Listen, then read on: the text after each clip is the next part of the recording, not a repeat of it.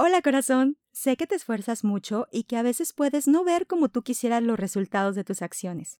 Tenemos el error de pensar que el éxito requiere siempre de una gran acción.